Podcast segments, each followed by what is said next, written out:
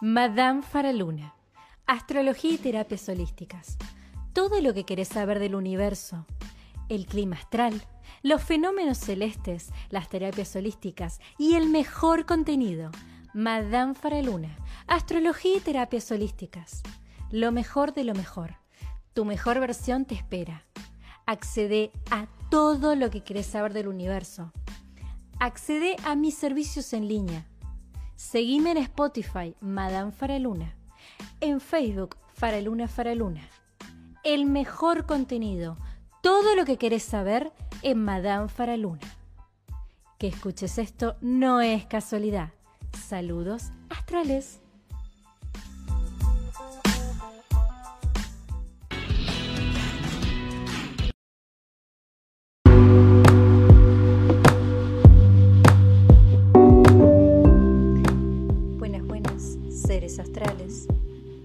Madame Faraluna, soy astróloga, terapeuta holística y como siempre digo, mi misión es acercarte a tu mejor versión.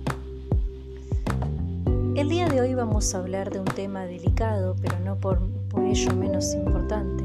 Vamos a hablar de los muertos.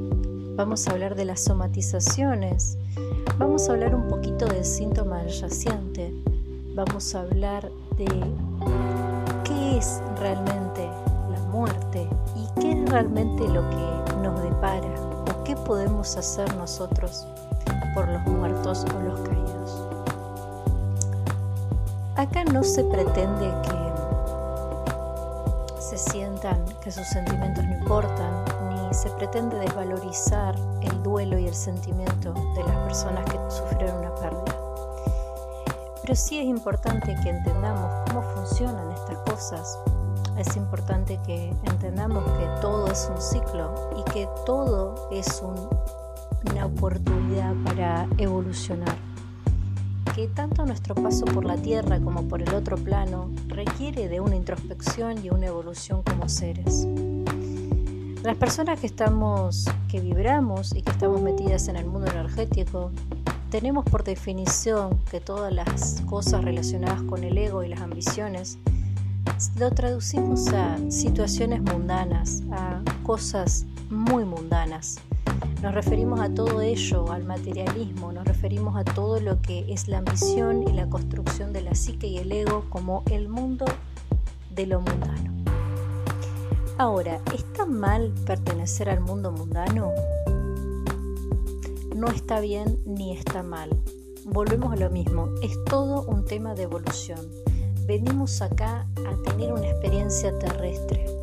Venimos acá a tener una experiencia muy puntual y lo que hagamos acá, lo que dejemos de hacer y por supuesto cómo veamos la vida, nuestra cosmovisión y la apertura que tengamos para ser conscientes de lo demás también va a jugar un rol muy importante en el aquí y allá. El aquí y allá es el segundo estadio de evolución. Es el primer lugar donde las personas vamos cuando nos morimos. El aquí y el allá es el lugar de transición cuando se vuelve a nacer. Es decir, cuando nosotros morimos, nacemos en otro plano, se nos califica como muertos, pero en realidad somos nuevos, almas jóvenes en otro plano. ¿Cómo nos relacionamos de ese plano? La verdad es que seguido con el último post que hice en Madame Faraluna en Instagram, la verdad que morirse y estar del otro lado es muy parecido a recién nacer, porque no entendés a dónde estás, ni qué estás haciendo, ni qué está pasando a tu alrededor.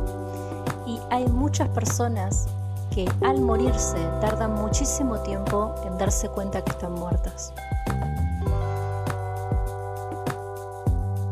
Ahora, la pregunta sería, ¿esto queremos acá que ustedes sean personas que tengan ganas de, no sé, inducirse una muerte para ver de qué se trata del otro lado, no.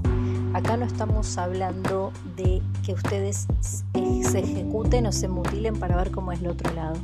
Pero sí es importante que entiendan que muchas veces las malas suertes, aparentes malas suertes, o las enfermedades e incluso el deterioro, el deterioro de la casa en la que uno habita y el estado de ánimo dependen mucho y tienden muchas veces del hilo de los muertos en el árbol. Acá es donde yo quería llegar. Muchas veces personas que han llegado a la consulta para hacerse la carta astral o, o para tirarse el tarot me han comentado cómo repetidas, repetidas veces en sus vidas las cosas no han salido bien o sienten una pesadez en los hombros que no pueden explicar, una sensación de bloqueo, una sensación de vacío. Y la verdad es que la sensación de vacío está íntimamente relacionada con las lealtades inconscientes y los duelos no resueltos en los árboles familiares. Acá no voy a culpar a nadie porque la verdad que la gestión emocional no es cosa fácil y la verdad que ahora estando en el siglo XXI parecería fácil hablar de la gestión de las emociones, pero la verdad es que durante muchas décadas y muchos siglos el tema de las, las emociones era un tema poco hablado, poco aprendido y poco enseñado. Ustedes imagínense el hombre y la mujer en los tiempos medievales, para no irnos a la época de las cavernas porque entonces nos estaríamos yendo muy lejos. Pero ustedes imagínense la vida de las personas del medioevo, donde las separaciones familiares, las, muertes súbitas, las pocas expectativas de vida, los niños que morían por desnutrición, las violaciones, eh, las muertes, los secuestros, eh, eran cosas de todos los días. Uno hoy podría decir, sí, estas cosas siguen pasando, sí es cierto, siguen pasando. Pero una cosa es que las cosas pasen y otra cosa es que sea moneda corriente para la población que le pasen estas cosas. Imagínense en la época en la que las personas, no sé, a ver, trabajaban en los barcos o las personas que iban a buscar algo mejor para sus familias, en la época medieval la gente se movía en barcos, se movía en, carretas y súmenle la poca higiene que había en ese momento y el poco conocimiento de las enfermedades. La verdad que la expectativa de vida de las personas no era de más de 30 años. Entonces, imagínense la cabeza de humanos que vivían solamente para sobrevivir y llegar al día siguiente. Imagínense familias que estaban acostumbrados a perder a sus hijos o a llevarlos de intercambio por tributo a algún noble o de saber que sus hijas iban a ser abusadas o de saber que sus hijos se iban a ser arrebatados, ni hablar la gente que tenía hijos y se le morían muy jóvenes, ya sea por accidentes, ya sea por enfermedades, por lo que sea. O sea, ustedes imagínense que la cabeza de los seres humanos no ha evolucionado tanto en relación a muchas tecnologías y en relación a muchas otras variables, si se quiere. Acá no es que los quiero desviar y que me quiero ir, sino que quiero que piensen que como seres humanos no estamos acostumbrados a gestionar nuestras emociones y mucho menos estamos acostumbrados a hacer duelos como corresponde. Si nuestra base de nuestra supervivencia durante muchos siglos fue no sentir nada, es muy difícil, no digo imposible, sino difícil, reprogramar a nuestro cerebro actual a que gestionar las emociones correctamente está bien. A ver, si no se quieren ir muy lejos en el tiempo, nos podemos pisar o topar ahora con la posmodernidad. En la posmodernidad, las relaciones son digitales y estamos totalmente absorbidos por la tecnología. Si estamos absorbidos por la tecnología, al punto tal que nos mandan un mensaje y no le vemos la cara a la otra persona y le contestamos con un emoji, la conexión neuronal, la empatía, la profundidad en la comunicación se pierde nos manejamos de manera superficial, entonces seguimos sin poder realmente conectar y gestionar nuestras emociones. Es un imaginario social, un avatar lo que estamos usando en la mayoría de los casos. Entonces fíjense cómo de diferentes maneras, ya no porque nos vayan a matar o porque nos vayan a incendiar la casa o nos vayan a violar, pero ahora el exceso de, vida digital también hace que las personas sigan sin gestionar correctamente sus emociones. A eso súmenle la imposición que hay de pensamientos positivos. Y acá no estoy diciendo que pensar positivamente esté mal, ni que no atraigamos lo como vibramos, ni que ninguna de esas afirmaciones estén mal, sino que el exceso de pretender que las personas estén bien tampoco hace bien. Porque si vos a una persona, supónganse, que se acaba de hacer una operación, ¿eh? supongamos que ustedes se acaban de hacer una operación quirúrgica muy importante y no pueden mover la parte superior de su cuerpo. ¿sí? Tienen que hacer reposo y, y, la abdominal y la zona baja no les permite moverse. ¿sí? Movimientos comunes de todos los días. Por ejemplo, levantarse, acostarse, agacharse. La persona que pierde esa movilidad, ya sea para siempre o ya sea por un periodo de rehabilitación, tiene que hacer el duelo de que no va a poder moverse y de que su vida va a ser súper diferente.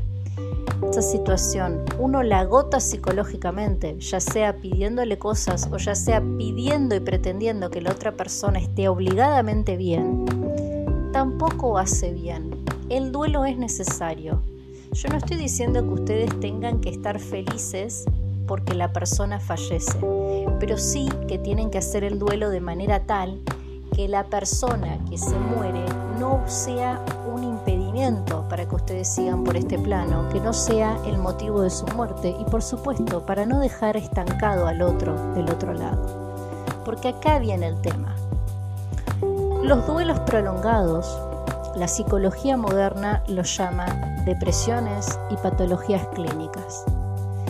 Salud mental considera actualmente que si una persona que se le murió un familiar sigue pensando y sufriendo por ese familiar durante un periodo de más de seis meses y entra en estado de depresión o se empieza a mutilar mentalmente porque no come, porque no hace nada, no es lo mismo que la depresión, ¿eh? porque hay diferentes tipos de depresiones. Hay personas que son súper activas y son depresivas.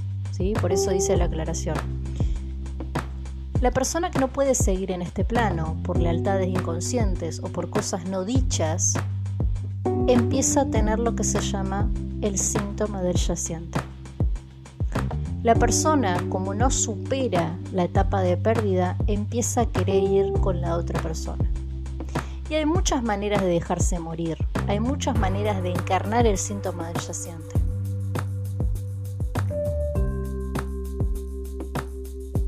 La pregunta acá es,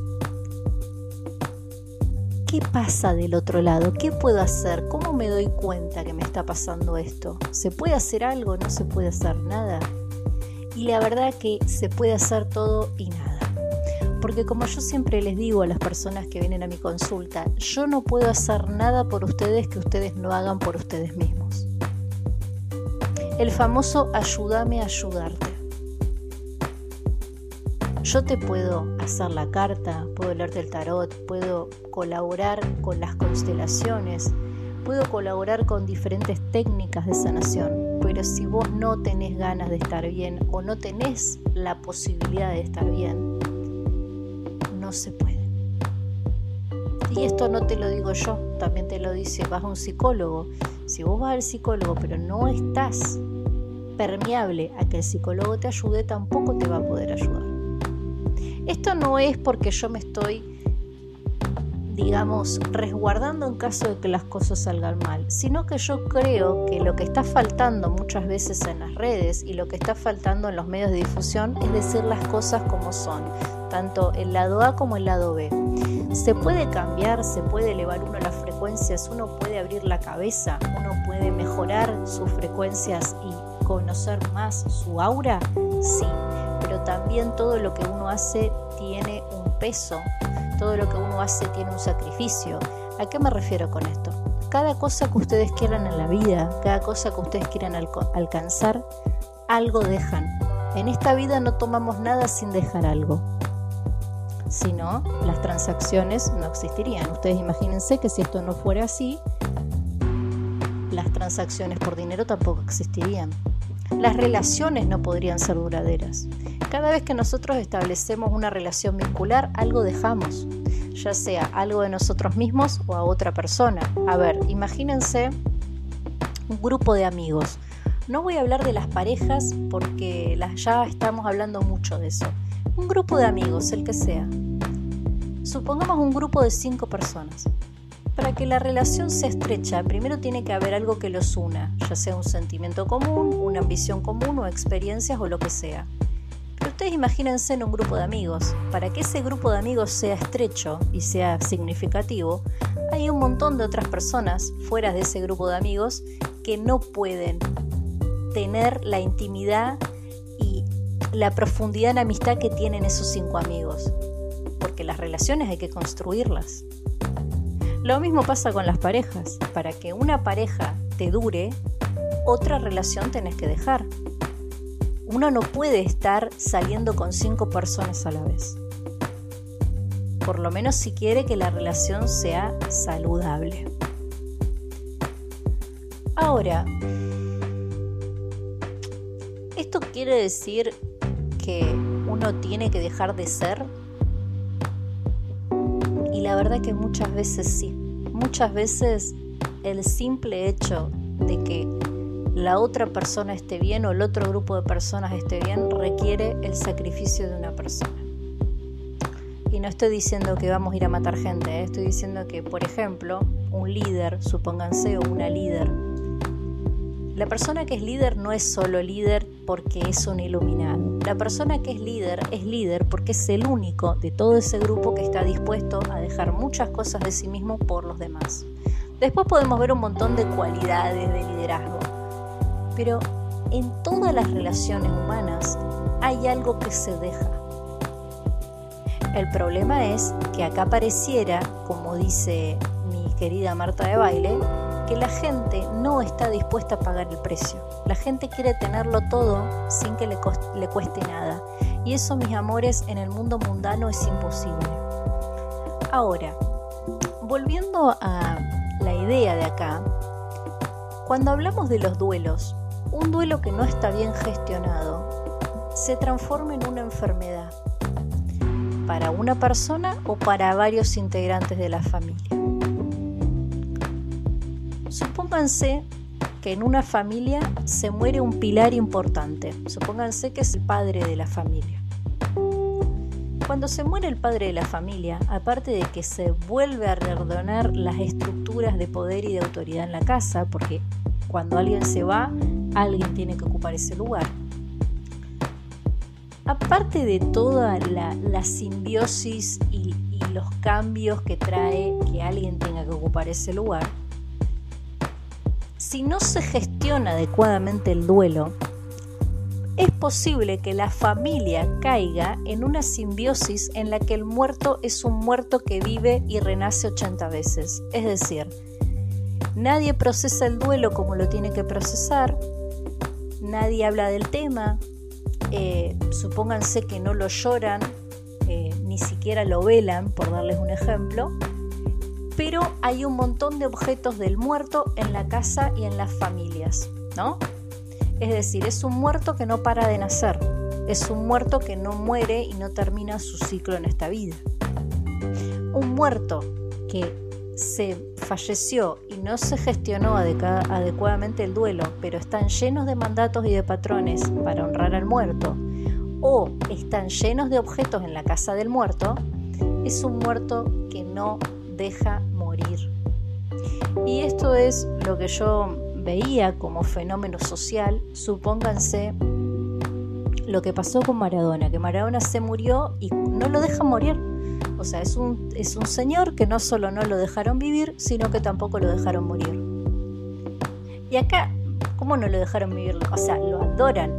No, porque una persona que llevó la vida que llevó él y llevó una vida de adicciones, porque llevó una vida de adicción que nunca pudo superar, es una persona que jamás tuvo realmente a su lado alguien que le importe él demasiado como para que cambiara.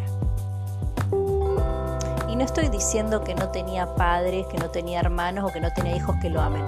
Pero vos podés tener gente que te ame a tu alrededor. Pero si la gente que te ama a tu alrededor no está dispuesto a hacer lo necesario, y lo necesario no siempre es lo que más le gusta al otro, la persona no sale. Una persona que se muere teniendo un problema de adicción es una persona que tenía primero problemas con su valor personal y segundo que se sentía sola en el mundo.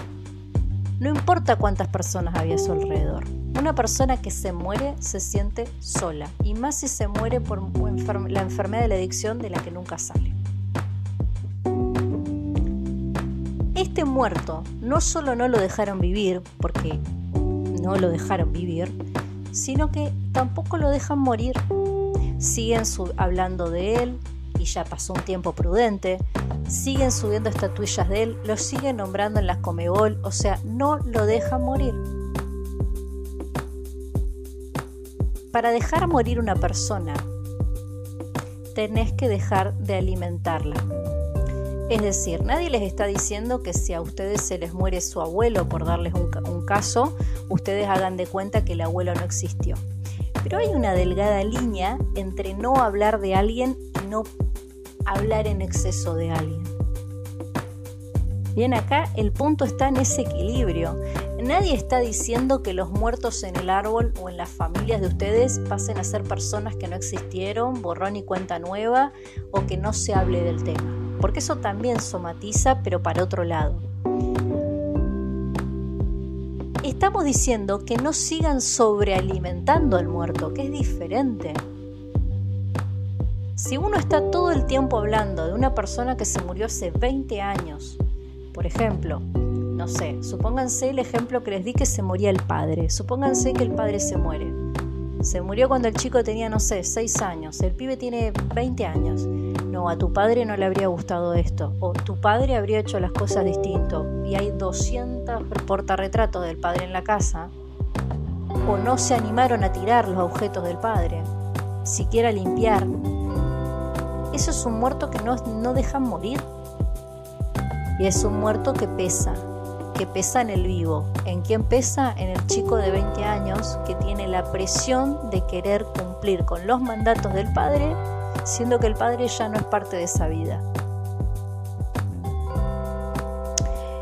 Estas cosas siempre pasan cuando hay cosas no dichas, porque cuando uno insiste en querer recordar a alguien, en realidad lo que está haciendo inconscientemente es sentirse bien por no haber dicho lo que quería decir. Como no te dije lo que te quería decir en vida o tuve un problema con vos en vida, es más fácil resignificarte haciéndote presente que hacerme cargo de que no te dije lo que te tenía que decir.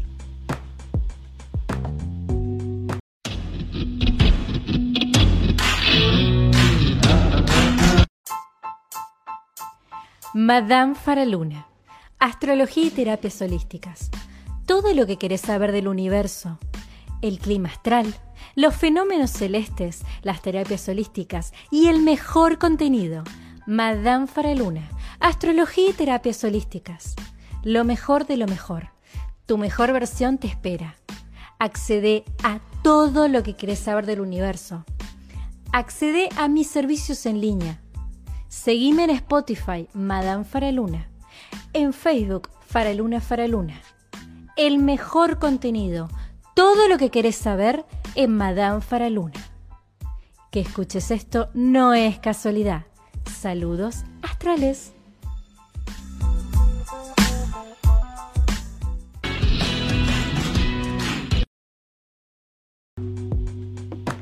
Se llama compensación positiva. Como no me quiero hacer cargo de mi propia sombra y de mi propio dolor, lo convierto en algo positivo que me haga sentir mejor a mí. Porque en definitiva la persona no le dijo lo que le tenía que decir. pero si yo te sigo nombrando, me siento mejor porque te estoy nombrando. Ahora, del otro lado, la persona que es un muerto que no para de nacer, se queda estancada. La persona que se queda estancada tiene dos destinos. O es un termina siendo un alma en pena, un alma que nunca atraviesa el aquí y allá, que nunca pasa al siguiente plano, sino que se convierte en un gran mal. Se convierte en un gran mal para la familia y para todas las personas que estén cerca del muerto. Un alma en pena es un alma negativa, es un espíritu negativo, es un espíritu que trae un ambiente negativo en la casa, que trae personas enfermas, que trae las, fama, las famosas malas suertes en las familias. ¿Vieron esas familias que realmente tienen un montón de habilidades y hacen de todo para estar bien y no pueden estar bien? Siempre parece como que les tiran un balde de caca, como que no, no, no siempre pasa algo. Ahí normalmente suele haber un alma en pena, es decir, un muerto que no deja morir.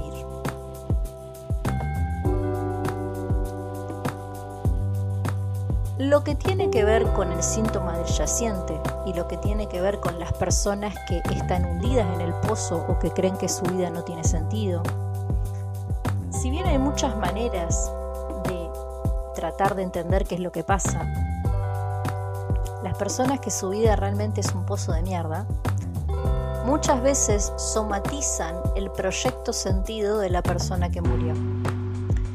Y estas cosas pasan regularmente cuando el muerto, atención acá, cuando el muerto en la familia es un hermano o una hermana antes del nacimiento de la persona.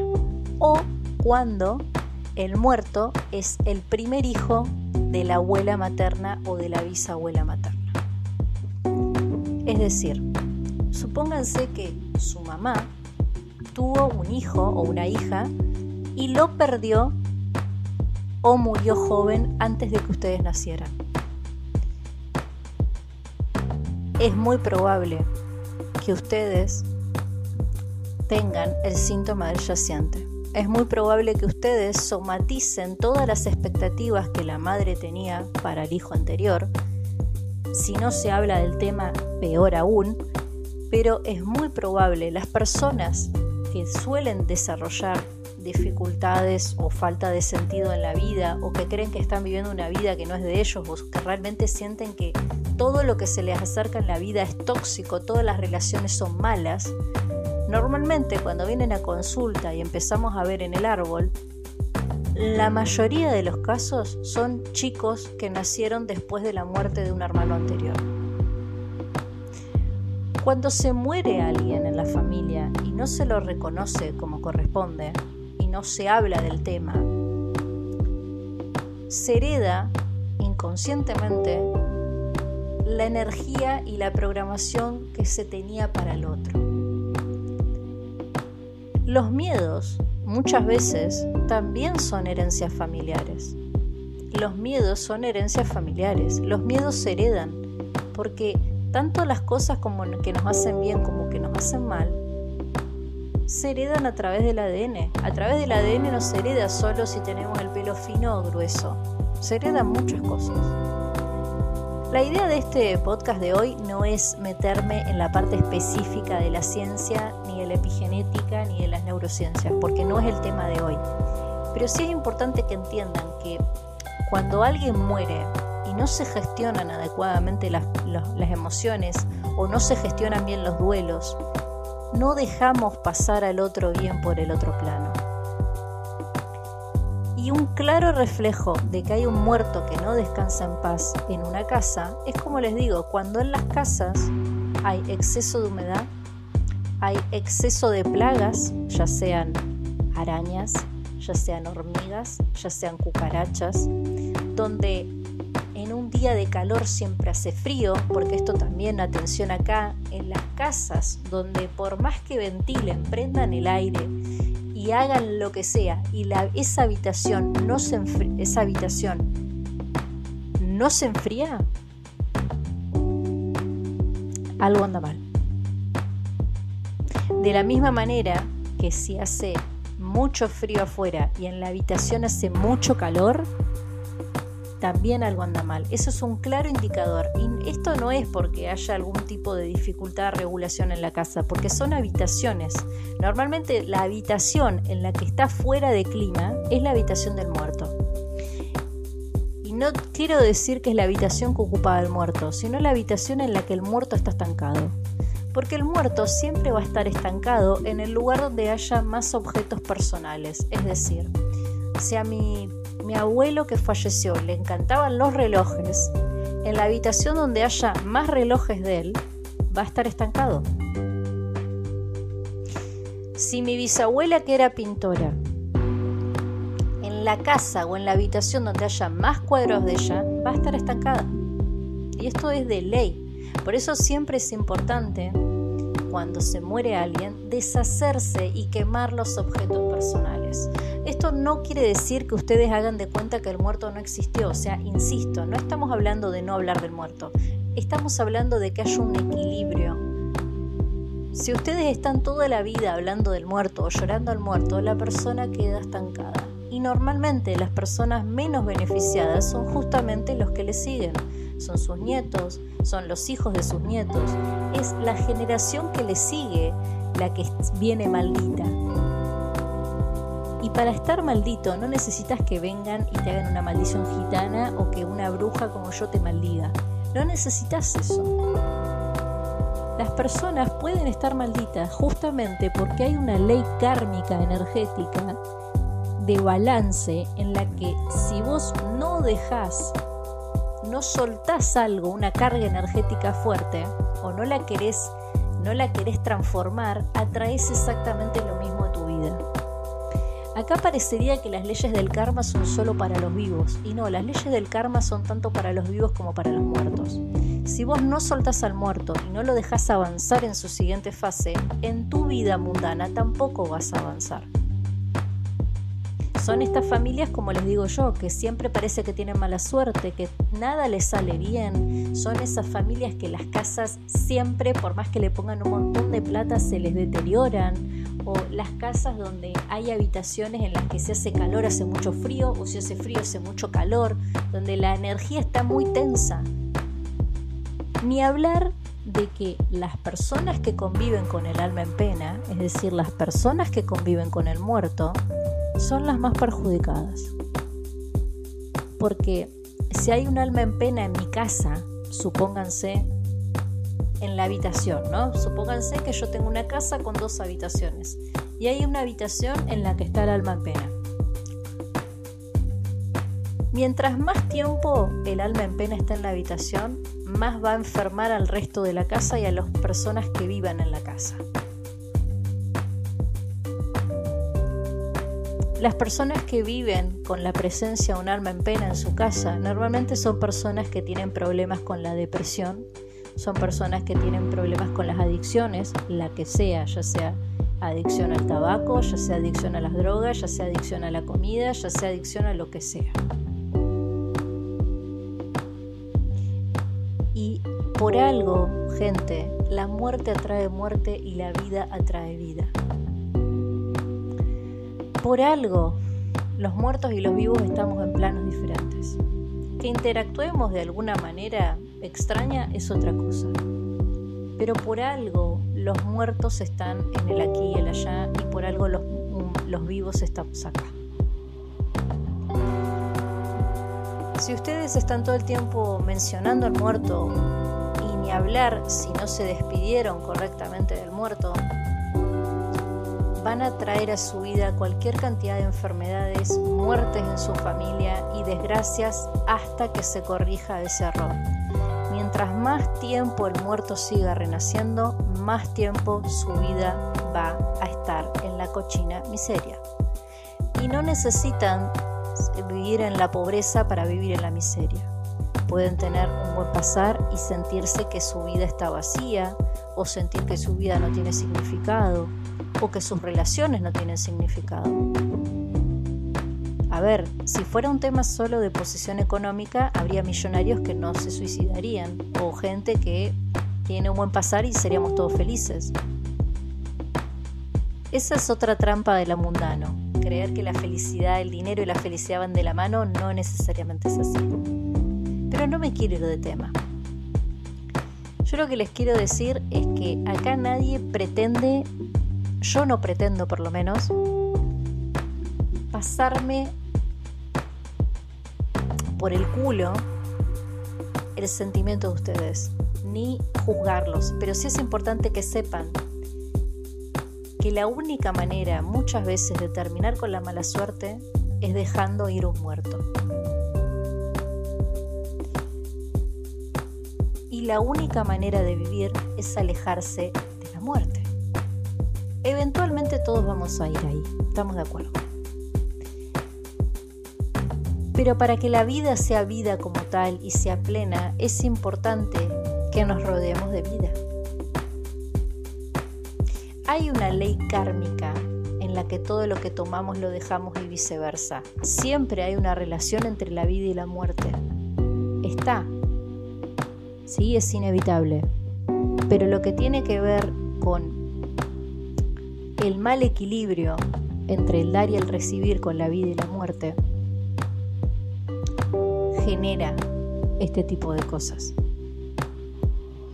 Nosotros no podemos querer tener una vida plena y querer estar fantásticos si estamos todo el tiempo en etapa de duelo, si estamos todo el tiempo sin gestionar lo que nos pasa, si estamos todo el tiempo en estado de angustia. La persona que está del otro lado tampoco puede avanzar, porque lo normal y lo natural es que queramos estar con las personas que amamos. La persona que está del otro lado está sola, no entiende nada y es la primera vez que está en un lugar que eh, no es el mundo de los vivos. Si encima sus familiares están mal, la persona no avanza. Para que un, ente avance tiene que sentir que no hay nada que lo retiene. En la vida también es así, ¿eh? Las personas para avanzar necesitamos saber que no hay nada que nos retenga, nada que nos necesita.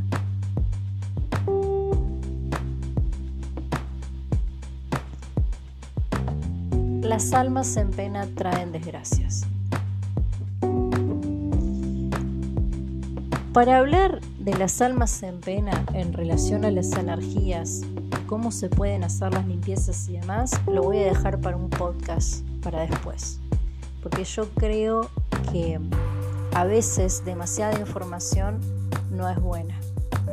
Hoy quiero que se vayan procesando y pensando que quizás algunas de las cosas que no son buenas en su vida tienen que ver con lealtades inconscientes en la familia o con muertes en el árbol. Quiero que se queden reflexionando si ustedes se sienten así o conocen a alguien que se sienta así. Para otro podcast vamos a hablar de cómo limpiar y vamos a hablar un poco más de cómo se puede ver esto en el árbol y qué otros síntomas hay y qué otras cosas se puede hacer. Pero yo creo que las cosas hay que hacerlas de a poco. Expandir la conciencia también es de a poco. O sea, eh, inclusive para hablar de las energías y del poder sanador de las energías tenés que ir de a poco.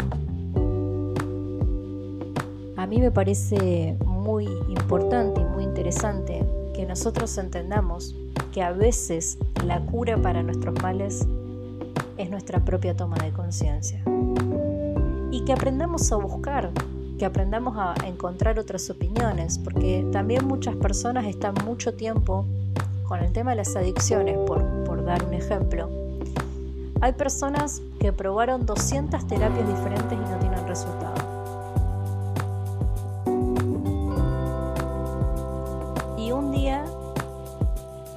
simplemente lo hacen. O peor aún, como es el caso de esta persona que cité, peor aún, no lo logran nunca y se mueren estando en ese estado. No hay una única manera de estar bien. Y esto creo que es la base de todos mis trabajos. Madame Luna no te, no te acerca al bienestar porque te da una receta.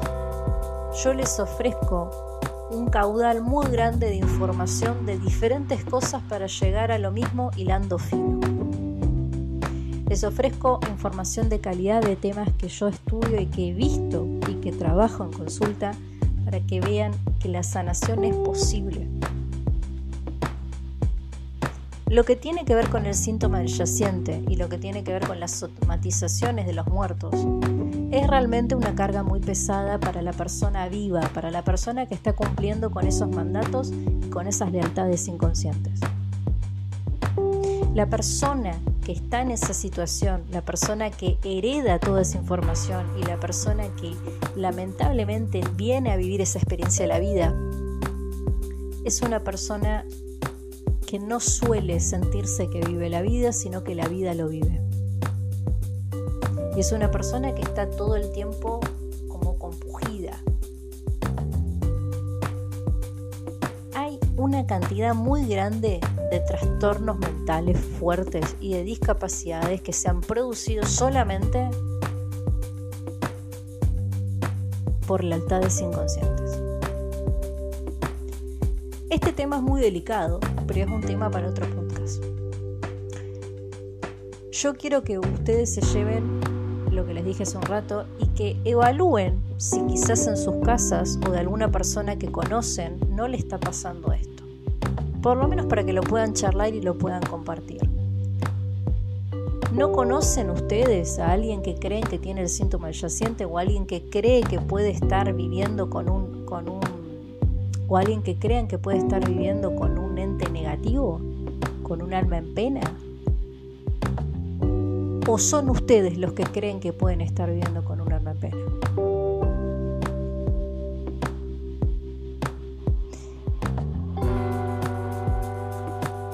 Piénsenlo. Y recuerden que atraemos como vibramos. Esto no es una cosa hippie, es una realidad. Esto tampoco quiere decir que ustedes son 100% culpables de todo lo que les pasa, porque volvemos a lo mismo. Pero sí quiere decir mientras más conscientes seamos de lo que nos pasa, estamos más cerca de atraer otra cosa diferente y de pasar al siguiente nivel. Lo que tiene que ver con todas las cosas y hábitos y acciones que tenemos en este plano que hacen a cómo estemos en el próximo plano, también va a ser tema para otro, para otro podcast. Si te gustó, dale like y compartilo. No te olvides de seguirme en mis redes sociales, Madame Faraluna, donde subo el mejor contenido sobre astrología y holismo. Y si querés una consulta conmigo, podés contactarme a madamefaraluna.gmail.com o a Telegram al 2996 55 Que veas y escuches esto no es casualidad. Saludos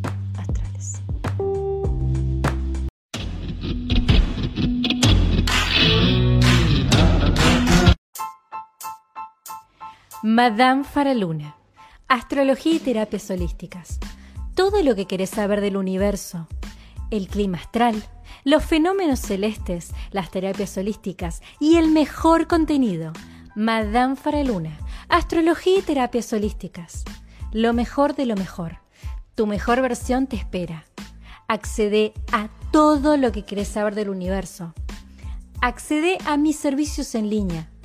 Seguime en Spotify, Madame Faraluna. En Facebook, Faraluna Faraluna. El mejor contenido. Todo lo que querés saber en Madame Faraluna. Que escuches esto no es casualidad. Saludos astrales.